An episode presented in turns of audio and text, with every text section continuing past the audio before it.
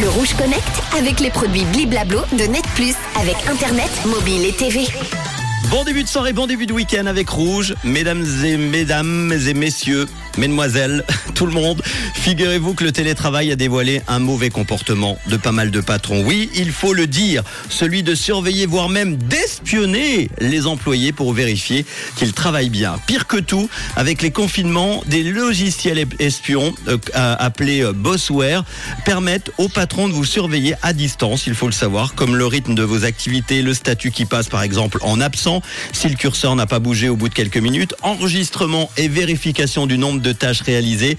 C'est vache, mais ça existe vraiment et je tenais à en parler. Mais bon, au grand mot, les grands remèdes. Les employés rivalisent aussi aujourd'hui de beaucoup de génie. Eh oui, pour contrecarrer les plans un petit peu douteux de leur patron. Je vous ai donc trouvé sur Amazon notamment le fameux Mouse Jiggler, qui veut dire bougeur de souris, dont les ventes ont complètement explosé ces derniers mois.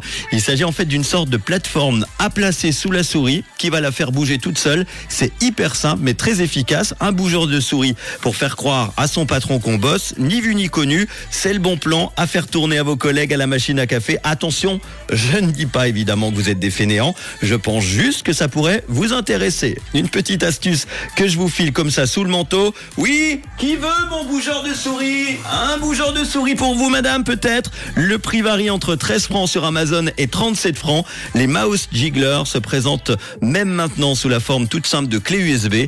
C'est indétectable, c'est cool, c'est sympa. Une seule chose à ajouter, téléprix qui croyait prendre.